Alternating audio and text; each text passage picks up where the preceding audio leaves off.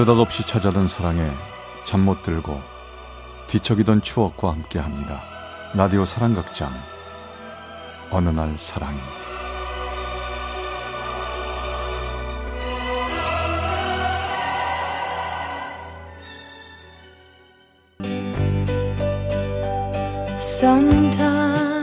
사랑의 체험수기 어느 날 사랑이 307화 가질 수 없는 너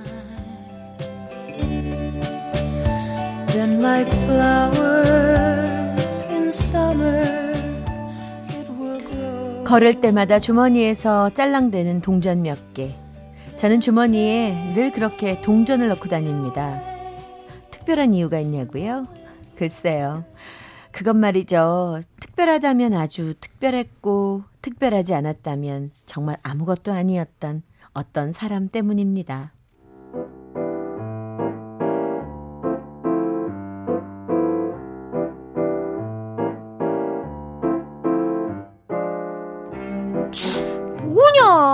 지가 뭔데 나보고 이래라 저래라 하냐고. 지가 선배면 다야. 잘생겼으면 다냐고. 대학교 1학년 때 전 그때 지독한 사랑아리를 했었죠. 대학 입학과 함께 어떤 남자 선배한테 빠졌는데요. 내내 멀리서 보다 드디어 용기를 내 고백했고 선배와 난 만나기 시작했죠. 근데요. 처음 한 사랑이 서툴러서 그랬는지 아니면 제가 일방적으로 쫓아다녀서 시작한 사랑이라 그런 건지 제가 상처받는 일이 많았습니다. 선배, 나 우습게 보지 마요. 나요, 우리 만두한테 다 이럴 거라고요. 만두가 알면 가만 안 있을걸? 만두는 초등학교 때부터 저랑 친하게 지내던 남자입니다. 통통하고 귀여운 인상 때문에 만두란 별명으로 통했죠. 만두와 저는 초중 고등학교를 내내 붙어 다니다가 대학에서 갈라졌는데요. 우린 여전히 친구였고 제가 힘들어할 때마다 만두는 저를 달래주곤 했습니다. 자, 가만 가만. 공중전화 어디 있어? 어, 저기 있다.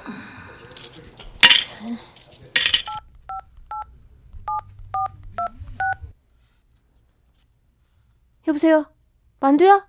나야 만두야 나 진짜 선배 미워 죽겠어 자기 친구들 만나는데 내가 쫓아다닌다고 성가시대. 야 어떻게 여자한테 성가시단 말을 할 수가 있냐 지금. 지금 아무리 폼나는 선배라도 그러지 여친한테 어떻게 함부로 그렇게 하냐고. 야야야야 울지마 울지마 울지마. 지가 선배면 선배지 왜 널 울리는데? 내 지금 그 자식한테 가서 혼내줄까? 야 그래도... 자식이. 야, 선배한테, 어? 야, 그 자식이 뭐야, 그 자식이 선배인데, 야, 그래도 너한테 일러 바치니까 속이 다 풀린다, 야. 개운해. 고마워, 만두. 그래. 기분 풀렸으면 다행이고. 근데 있잖아. 뭐, 왜? 너, 진짜 속상한 일 생기면, 그러니까 그게, 그 선배가 정말로 너를 아프게 하면 말이야. 내가 그땐 또 너한테 이른다. 그때도 네가 나 달래줘야 돼. 만두야, 나 정말 사랑에 빠졌나 봐. 선배가 나한테 그렇게 못되게 구는데 어쩜 이렇게 좋으냐? 사랑은 원래 이런 거냐? 손해보고 상처받고 그래도 그 사람을 향한 마음을 1초도 멈출 수 없는 게 사랑이냐고. 그땐 제가 왜 눈치를 채지 못했을까요? 저의 어리광 같은 투정에 그의 대답이 조금 늦었다는 거요. 너도 그거 아는구나.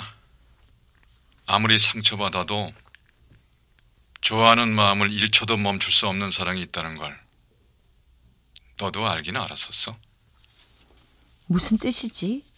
그와 전화를 끊고 나서 잠시 갸우뚱했지만 전 이내 잊고 공중전화 박스를 나왔습니다. 그의 위로 덕분에 마음이 한결 가벼웠거든요. 제 주머니 속에 동전이 짤랑거리는 한 저는 외롭지 않았습니다. 제 친구 만두가 필요할 땐 언제든 전화라고 챙겨준 동전이 늘 제 주머니에 있었으니까요. 생각해보면 저의 청춘은 동전의 짤랑거림 속에 흘러갔던 것 같습니다.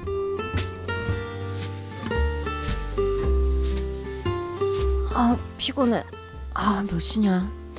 어머 벌써 12시야 웬일 아, 얼른 집에 가야겠다 그 시절 저는 입사시험 준비를 하고 있었습니다 짧고도 강렬한 연애 몇 번, 등록금을 벌기 위해 알바하느라 했던 휴학 몇 번, 그렇게 세월은 흘러 흘러 어느새 대학을 졸업한 제 앞에 놓여 있었습니다. 아무것도 잃은 게 없는 것 같았죠. 제 기분처럼 어두운 밤거리를 가로질러 집으로 가는데 문득 눈에 들어오는 풍경이 있었어요. 가로등 아래 서 있는 공중전화 박스였죠. 공중전화 박스네? 생각해보니까 핸드폰 생긴 다음부터 공중전화 쓴 일이 한 번도 없었던 것 같네.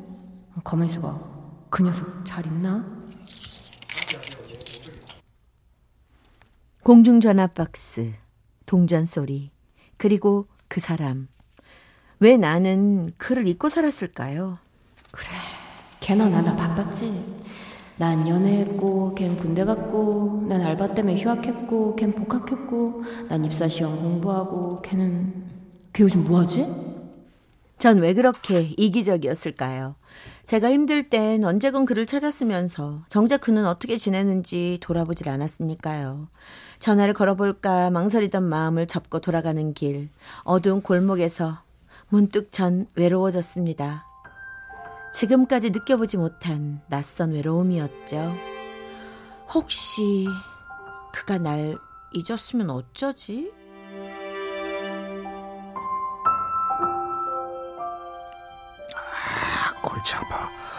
아우 결혼을 하려니까 왜 이렇게 신경 쓸 게 많냐. 아우, 남들도 결혼할 때 다 이런데?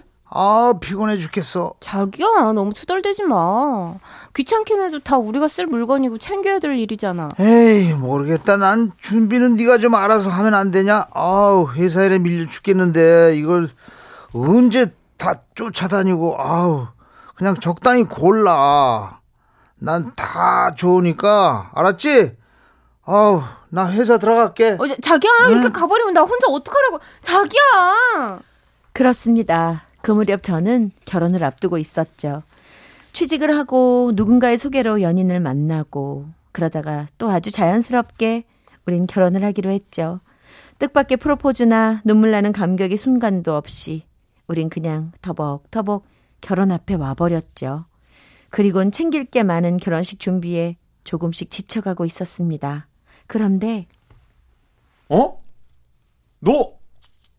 야 멀리서 보고 긴가민가 했다야. 누굴 만두 어머 너야 야 야 너야말로 못 알아보겠어 어머 왜 이렇게 살 빠졌어? 아 뭐 그냥 어쩌다 보니까. 근데 이 커피숍엔 웬일이야? 누구 만나? 아이 누구 좀 만났는데 좀 전에 헤어졌어 그래? 그럼 나랑 차 한 잔 더 할래? 나 시간이 남아서 말이야. 어이 잘됐다 이쪽으로 와서 앉아 오랜만에 마주한 그와 나는 끝없는 시간 여행을 했습니다. 그와 달리기를 하던 초등학교 때로 훌쩍 갔다가 밤에 독서실에서 라면 먹으러 몰래 나오던 고등학교 시절로 갔다가 술을 먹고 그에게 전화를 걸던 대학 시절로 가기도 했지요. 그와 나누지 않은 건 지금 현재 결혼을 앞두고 지쳐서 몰래 한숨 짓던 순간뿐이었어요. 아, 나 이제 가봐야 돼. 약속 시간 다 됐다. 어, 저 근데 연락해도 될까? 가끔 네 생각했었거든. 연락해야지 그럼 전화번호 아까 줬지? 꼭 연락해? 그래, 그럼 나 갈게. 아, 참 저기 있잖아. 그 솔직히 나 거짓말했다. 나 사실 네 생각 많이 했었어. 아주 많이. 그래서 늘 전화하고 싶었는데 못 했었어. 내가 마음이 좀 복잡했었거든. 저기 나, 나 있, 있잖아 사실은 그 순간 더 이상 이 사람을 이기적으로 대할 수는 없다고 생각했습니다. 나조차고 나 힘들 때 기대자고 그를 붙들었다간 저는 정말 나쁜 사람이 될 테니까요. 나 좀 있으면 결혼해 얼마 안 남았어 오늘도 약혼자랑 만나서 결혼식 의논했어 그러니까 너 나 있잖아. 너한테 한 번도 큰 욕심 내본 적 없어. 그냥 네 옆에 있을 수만 있으면 좋다고 생각했었어. 지금도 마찬가지야. 이런 마음인데도 연락하면 안 돼. 저기 얼른 가봐 저 약속 있다면서 늦겠다 제 말을 듣고 돌아서는 그 사람의 뒷모습을 저는 일부러 보지 않았습니다. 봤다가는 다시 그 사람을 불러 세울 것 같았기 때문이죠. 그렇게 한참을 외면하다가 문득 눈을 들었을 때 그의 뒷모습을 잠깐 봤습니다. 그리고 생각했죠. 고마워. 날 잊지 않았었구나.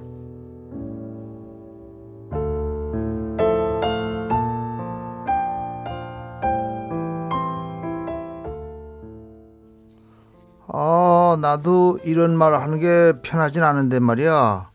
예단을 생략하는 거 힘들 것 같아. 액수가 적더라도 드리긴 해야 될 것 같은데. 너도 알잖아, 우리 엄마 옛날 분이라 형식이나 체면치레 아주 중요하게 생각하시는 거. 아이, 알지. 왜 모르겠어. 야, 그렇게 부담스러우면 내가 어떻게 해볼까? 어차피 다 우리 집에 들어올 돈인데 뭐 어때서 그래? 아이, 말은 고마운데 됐어. 내가 알아서 할 테니까 걱정 마. 결혼 준비가 막바지에 이를 쯤 넘어야 할 산이 많았습니다. 약혼자는 까다롭게 굴진 않았지만 전 그냥 모든 게 버겁게만 느껴졌죠. 이런 게 결혼이었나? 결혼을 꼭 해야 하나? 이 사람이 정말 내 사람이 맞나? 얼굴이 왜 이렇게 침울하니? 결혼 준비하는 신부가 생기가 돌아야지. 왜?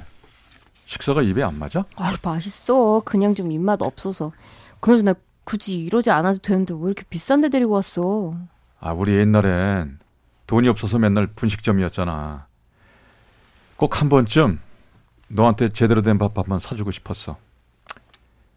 이런 말 좀 우습지만 나도 능력 있는 남자라는 거 보여주고 싶었나 봐 너한테. 어, 이, 나 그런 거 신경 안 썼어. 우리 재밌었는데 왜. 밥 다 먹었으면 우리 나갈까? 이차 내가 살게. 그날 밤 우리 두 사람은 스무 살이 되었습니다. 우리에게 주어진 즐거움과 행복을 만끽하며 당당했던 스무 살. 적당한 알코올이 우리를 그 시절로 무임승차 시켜줬죠. 아, 기분 좋다. 야, 우리 그때 무지 재밌었지. 아, 정말 네가 있어서 좋았다. 너 어땠었어? 나? 나도 좋았지. 좋긴 좋았는데 딱 한 가지만 빼고 그거 빼고 다 좋았어. 네가 딴 남자랑 있는 거. 네가 딴 남자 때문에 우는 거 그거 정말 싫었어. 정말? 근데 왜 그때 이런 얘기를 안 했어?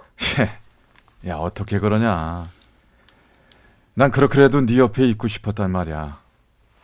그거라도 안 하면 네가 날 보지 않을까봐 얼마나 떨렸었는데. 그만하자. 늦었다. 집에 가자. 지금도 봐봐. 내가 진심을 얘기하니까 너 금방 간다고 일어나잖아. 이러는데 내가 너한테 무슨 얘기를 할 수 있었겠어? 좋아한다고 어떻게 말했겠냐고. 아, 제발 그만해. 나 안 그래도 요즘 힘들어. 내가 진짜 못된 얘기 해볼까? 나 있잖아. 너한테 힘든 일만 생기길 기도했던 적도 있어. 네가 그래야 나한테 오니까. 그래야 네가 나한테 전화할 테니까. 그날은 아주 오랫동안 꽁꽁 엉켰던 실타래가 풀리는 것 같았습니다. 꼬맹이 시절부터 지금까지 20여 년 동안 꼬이고 꼬이고 또 꼬여버린 실타래 말이죠. 그런데 만약에 만약에 말이야. 우리가 맨 처음으로 돌아간다면 어떨까? 그러면 넌 날 날 남자로 봐줄 수 있어? 그의 말은 예리한 송곳 같았습니다. 제 가슴 한 구석에 와서 푹 박히고 말았죠. 저기 난 어, 우리 너무 어려서부터 만났고 난 그저 네가 항상 내 옆을 지켜줘서 좋았고 마치 꼭상 아 됐어 쌍둥이처럼 됐어 됐어 그만 됐고 그래 뭐 세상엔 가끔 진심만으로는 안 되는 게 있나 보다 내가 아무리 널 쳐다봐도 너한테 남자 주인공은 내가 아니었던 것 같다 그만 갈게 그 말과 함께 그 사람이 돌아서서 가는데 저는 하마터면 그의 팔을 붙들 뻔했습니다. 살며시 손을 뻗었지만 금방 걷어들였죠. 그래, 세상엔 가끔 진심만으로는 안 되는 게 있어. 내가 아무리 네가 필요해도 난 네 여주인공이 될 순 없어. 네 사랑과 내 사랑은 방식이 너무 다른데. 그래서 내가 할 수 있는 건 널 놓아주는 일뿐이야. 미안해.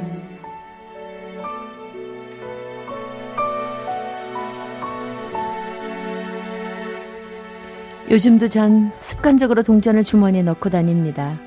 더 이상 공중전화를 쓰지도 않고 전화를 걸 사람이 있는 것도 아니지만 그래도 주머니 속에서 짤랑대는 소리를 들으면 왠지 마음이 놓여요.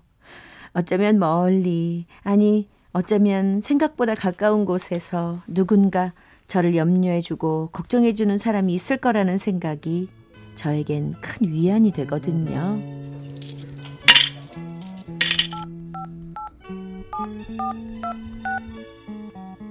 여보세요? 만드니? 나야. 잘 지내지? 기다린 날도 지워질 날도 다 그대를 위했던 시간인